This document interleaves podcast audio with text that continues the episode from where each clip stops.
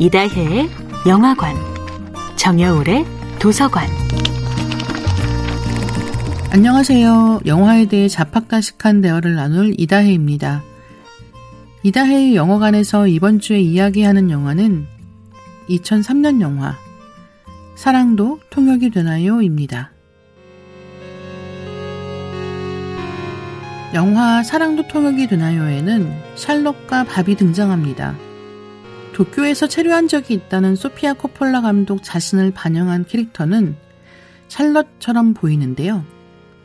영화를 다 보고 나면 철저하게 지친 얼굴, 그야말로 중년의 위기를 온몸으로 보여주는 빌 머레이의 연기가 오랫동안 기억에 남습니다.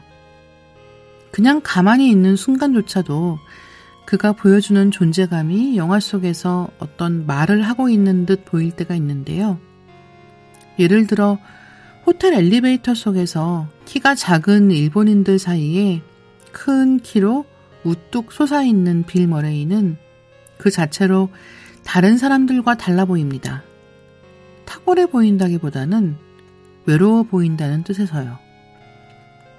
배우 빌 머레이는 코미디 연기로 잘 알려져 있습니다. 빌 머레이는 새터데이 나이트 라이브에 등장하면서 스탠드업 코미디언으로서의 경력을 시작했는데요.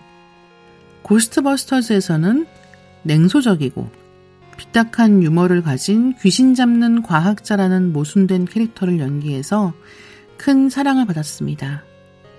사랑의 블랙홀이라는 영화에서는 영원히 반복되는 하루를 살아가는 기상 캐스터를 연기하고요.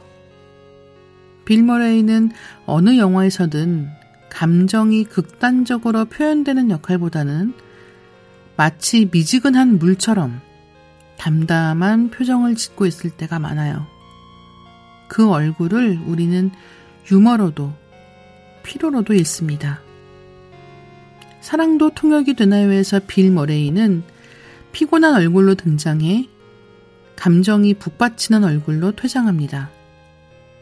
너무 많은 경험을 해왔기 때문에 인생에 기대가 없어진 사람이 웃고 찡그리며 감정을 다시 배우기 시작할 때 우리는 영화가 끝날 때가 되었음에 아쉬워합니다.